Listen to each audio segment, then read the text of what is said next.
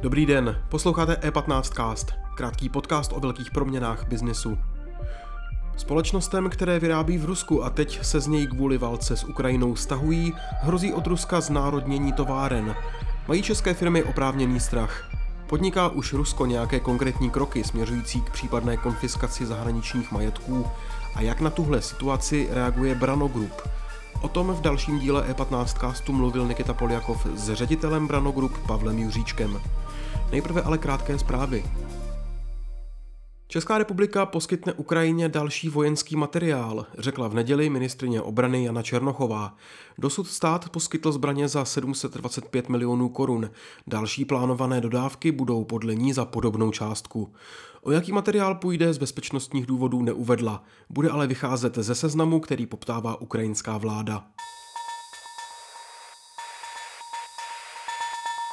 Vláda dá v příštím týdnu prostřednictvím Ministerstva průmyslu pokyn k zahájení tendru na výstavbu nového bloku jaderné elektrárny Dukovany. Konečného výběru se nebudou moci zúčastnit čínské a ruské firmy, řekl to premiér Petr Fiala. Již dříve předseda vlády uvedl, že vyhodnocení tendru by mělo být uzavřeno do konce roku 2024. Prudký nárůst ceny ropy a pohoných hmot vyvolaný válkou na Ukrajině urychlí rozmach vozů na elektrický pohon. Přesvědčená je o tom americká investorka Kathy Woodová. Jejíž fondy spravují investice za desítky miliard dolarů. Právě investice do firm z oblasti výroby elektromobilů a navazujících sektorů by podle ní měly investorům v příštích letech přinést pohádkové zhodnocení.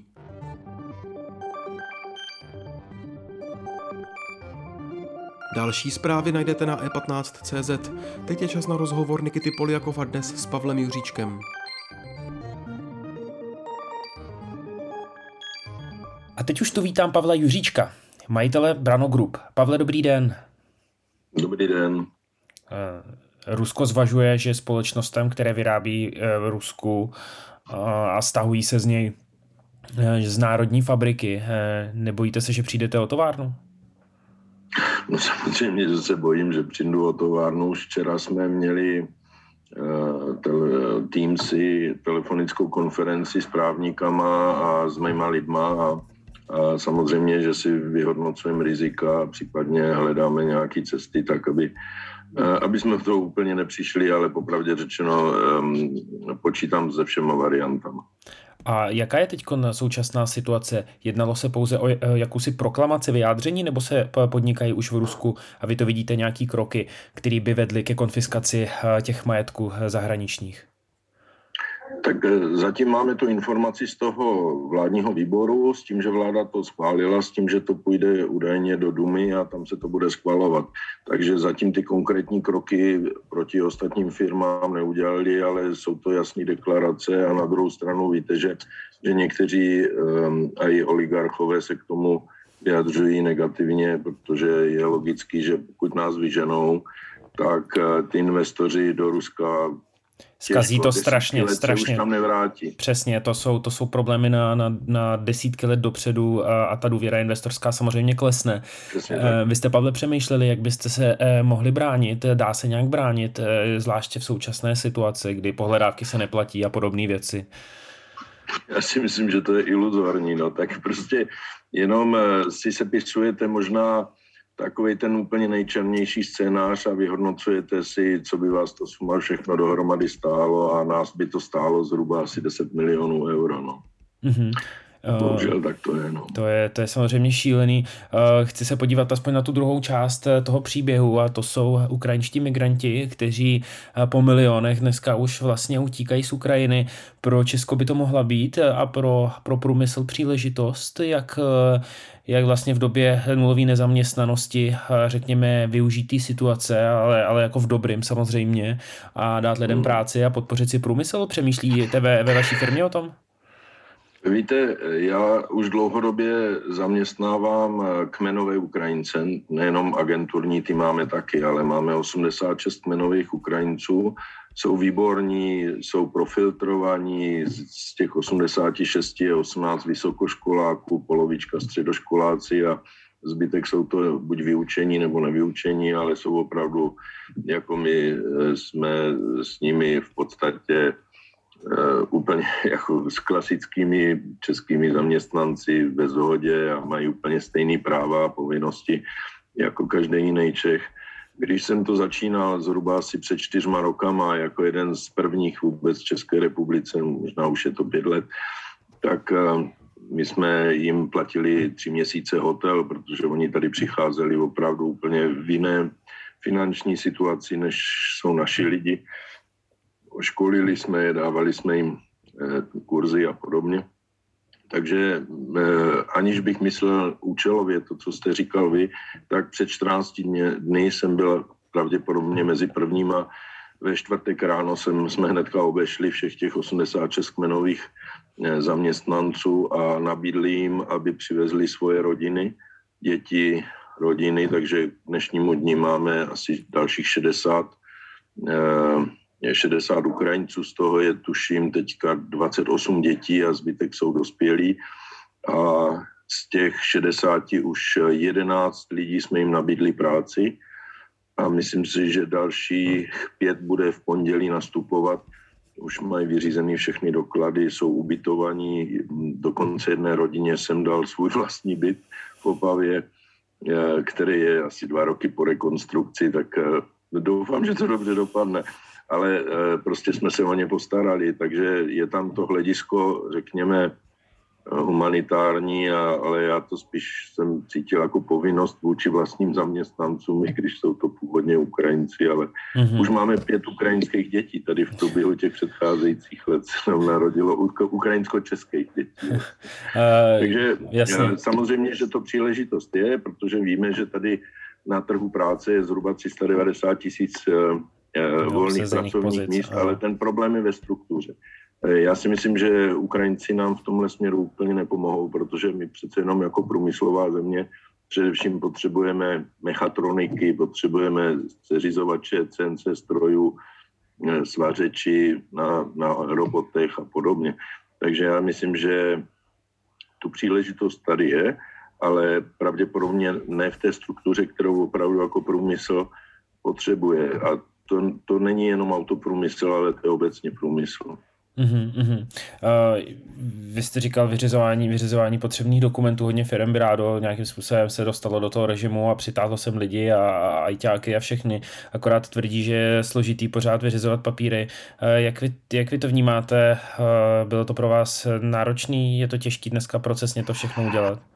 Tak víte, někteří přehánějí zase, já si myslím, že ten, ten zase to není tak složitý. My na to máme vyčleněnou jednu paní, Denisu Marcinkovou, která se o ty Ukrajince stará a pomáhá jim v celém tom procesu. Nevidím to zase tak složitý a, a někdy se věci zbytečně zveličují. Rozumím. Pojďme se eh, prosím pobavit o dalším negativním jevu, eh, který je doprovodný, ale byl tady předtím, a to jsou ceny, eh, ceny surovin, ceny komodit, hmm, elektřina, plyn, šílený čísla, kterými vidíme na těch cenících. Jak, jak se to projevuje u, u, u vás teď, u vás z hlediska nákladů? No, je to, je to šílený, protože od 1. 7. loňského roku eh, začaly naskakovat především nejdřív železo, pak postupně se to eh, provázalo do elektroniky a do plastu. Eh, když si představíte, že máte třikrát vyšší náklady, máte o 30% nižší biznis, který samozřejmě ve vazbě na to, jak byl nedostatek úplně všeho, spadl, tak eh, prostě tohle s to eh, trojčlenkou nevyřešíte. Opravdu dneska ceny železa jsou tak, jak bylo železo, řekněme, mikrolegované oceli, který nejvíc používáme, anebo legované oceli, a, a to ty stály 650-700 euro, dneska stojí 2000 euro. Tuna. Takže to máte vlastně trojnásobek. Když si vezmete, že plyn jsme měli ještě do prvního pololetí jsme měli za 14,7 euro megawatu a dneska plyn platíme někde kolem 180, před dvěma dny, včera byl 150 a, a dneska je někde kolem 120 euro megawata. E, tak, tak sám vidíte, že to není v desítkách procent, ale to jsou násobky. Že? Vidíte, že to je vlastně 12 násobek, to byl i v některých chvílích 15 násobek, protože lítala, plyn lítal někde kolem 350 až 450 euro megawata na spotových trzích. A my bohužel ještě furt jdeme plyn na spotovém trhu, protože tak, jak nám prostě vypověděli smlouvu, tak tento objem, který eh, my potřebujeme jako velká firma z devíti závody po České republice, vám prostě v tuto chvíli nikdo nedá. Takže my musíme čekat, až eh, si situace uklidní a pak teprve budeme moct zafixovat, zafixovat ceny. Co se týká elektriky, měli jsme elektřinu do Prvního sedmí jsme měli elektřinu za 24 euro a dneska ji máme 205, kterou máme zafixovanou od prvního první. Takže vidíte, to je taky osminásobek a s tím všechno musíme žít. Jinými slovy, celá moje firma eh, až na výjimky se dostává na hranici vůbec eh, profitability. Eh, řada divizí je ztráta. Zákazníci nám v ničem nechcou uhnout. V ničem Někteří zákazníci dokonce hovoří, když nám vypovíte smlouvu, tak my vás budeme eh, soudně eh, popotahovat. Jo. To je automobilky, kromě takzvaného materiálového cušlágu, který je historicky je tady navázaný, eh, což se váže jenom na železo a tam vám taky nedají celý nárůst, vždycky dají vám jenom nějaký podíl, tak to je prostě šílený. A když si uvědomíte, že banky vždycky vyhodnocovaly brano nebo Brano Group jako jednu z nejlepších firm v České republice a my se dostáváme eh, na nulu anebo do mínusu, tak jak dopadnou ty firmy, které jsou na, lehce nadprůměrné, průměrné a podprůměrné. No, tak na to se to chci zeptat. Jasný, že to firmy prostě nepřežijou. No. Eh, no chci se zeptat také na ten dodavatelský řetězec, eh, ve kterém působíte. Nemůže se stát, že tyto eh, cenové tlaky právě z hlediska surovin trošičku budou jako mít dopad na ty firmy z hlediska krachu reálně, jestli se bavíme o nějakém jako teď modelu přežití. No to už je model přežití vysloveně. Tak jak jsem říkal, tady tyhle ty dopady jsou obrovský a jak jsem říkal, průměrný a podprůměrný firmy to nemají šanci přežít. A firmy, které nebudou mít ještě nějaký polštář finanční, který já mám, já dlouhá léta jsem střádal peníze právě na krize a vždycky jsem na každou krizi byl připravený s nějakým finančním polštářem a takovéhle firmy pak samozřejmě tu šanci přežít mají. A ty firmy, které jsou vycucávaný majitelem nebo, nebo nejsou tak profitabilní, no tak budou mít obrovský problém a nepřežijou. No. Mm-hmm. Je to tak. Mm-hmm. A do toho automobilky zastavují výrobu a neví se na jak dlouho. Vnímáte současný stav, že je, že může být horší než to, co nám přinesla pandemie? Bez pochyby je to mnohem horší. Ono, ono se to střádalo. Pandemie nám zastavovala některé komponenty, to znamená úplně ty zdrojové záležitosti typu tantal, vanát, paládium, stříbro, zlato, měď, všechny takové ty komponenty, které potřebujete pro elektroniku. Pak se samozřejmě zase nebyli lidi, že jo, zastavovali se fabriky, protože byly uzávěry komplexní, že jo. To byl Mage Power to i my jsme automobilky to takhle chápali a tím pádem nebyli jsme, řekněme, penalizováni za, za nedodávky, protože to samotné automobilky neměly z čeho vyrábět. Pak se, pak se začala projevovat právě ten nedostatek těch komponentů, takže uh, vlastně pandemie postupně krok za krokem lehce se snižovala, už to nebylo tak dramaticky a i vlády už to nechápali tak dramaticky a ideologicky, tak jak to na začátku bylo. Takže vlastně e, celý automobilový průmysl a celý průmysl vlastně trpěl tím nedostatkem, že to nebylo, že museli se znova nastartovat ty jednotlivé výroby. Teď je problém ten, že je tady válka a ten svět jsme strašně neuvěřitelně zglobalizovali.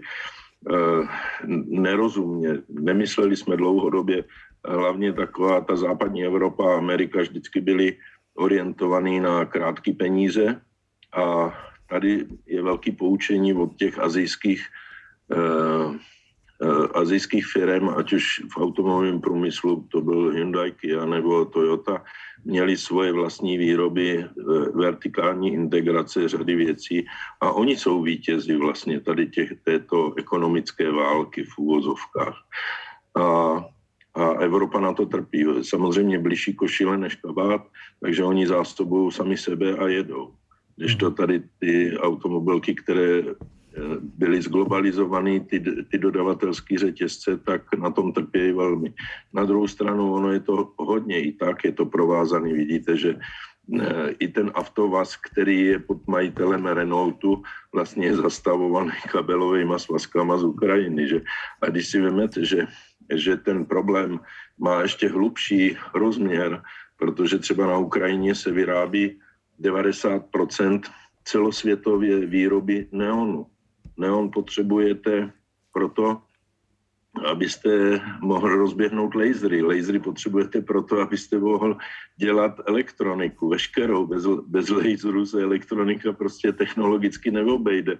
Takže ono se může úplně stát, že nakonec se zastaví úplně celý svět. Vemte si, že třeba v Rusku to je Mendeleová periodická e, soustava, že jo? to je paládio, stříbro, zlato, měď, hliník, že to nejsou jenom plyn a, a, a ropa, ale tam skutečně, vemte si, že třeba Rusko je 40% výrobce na světě nebo 40% světového trhu paládia. Bez paládia neuděláte katalyzátory nejenom do aut, ale bez paládia neuděláte ani kamery, mikrospínače.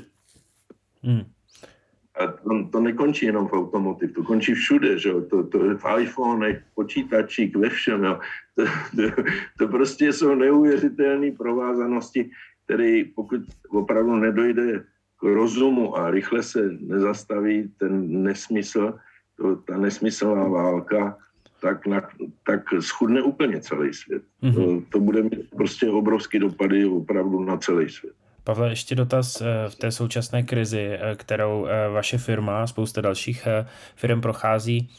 Urychluje nebo zpomaluje předání firmy na vaše potomky? Já vím, že vy jste, vy jste chtěl, vy jste přemýšlel o, o jakýmsi generačním pře, posunu. Je v tady tom světle jako to téma dne nebo zatím ne? Tak já jsem vyhlásil, že opravdu tu firmu krok za krokem budu předávat synovi a dceři a v, když mě bude 70, tak eh, převezmou celou teda jako sílu na celou společností. Je pravdou to, že eh, já jsem zkušený, i z mé tváře asi vidíte, že už jsem opravdu relativně eh, zkušený a starý muž, ale tak sílu mám ještě poměrně velkou a uměl jsem přežít už předcházející čtyři krize. Toto je moje pátá krize a tady se vždycky ukáže, who is who. A v tomhle směru já jsem eh, opravdu jako poměrně jako vážená a respektovaná osoba i ve firmě, že celá firma ví, že mě potřebuje v takovýchhle situacích. Když je slunce svítí a, a tráva je zelená, tak eh, to umí kde kdo, ale když je opravdu hodně zlé a, a blato a, a, ne, ne, a velmi špatné počasí a plískanice, tak tam se vždycky ukáže, jakou sílu a morálku má nejenom ta osoba, která to vede, ale i potom se to propisuje zase do té firmy a do, do, do charakteru té firmy. A to si myslím, že za těch 30 let jsem té firmě vtisknul jakousi schopnost právě soustředěného úsilí právě v, tom, v těch krizových dobách. No. Mm-hmm. Tak to je. Pavle, já vám i vaší firmě, vašemu biznesu držím palce. Díky moc za váš čas a přeju vám krásný den. Já vám taky děkuju. Dneska svítí slunce, Dneska, tak možná no. lidi se pustí do přírody. Tak Nádherně, je čas, ať, ano, je čas na jiný myšlenky. tak, možná chviličku, tak no. Ano, tak, mějte se hezky, taky. děkuju. Nashledanou. Nashledanou. Díky za pozornost. E15cast můžete poslouchat ve všech podcastových aplikacích a na webu e15.cz.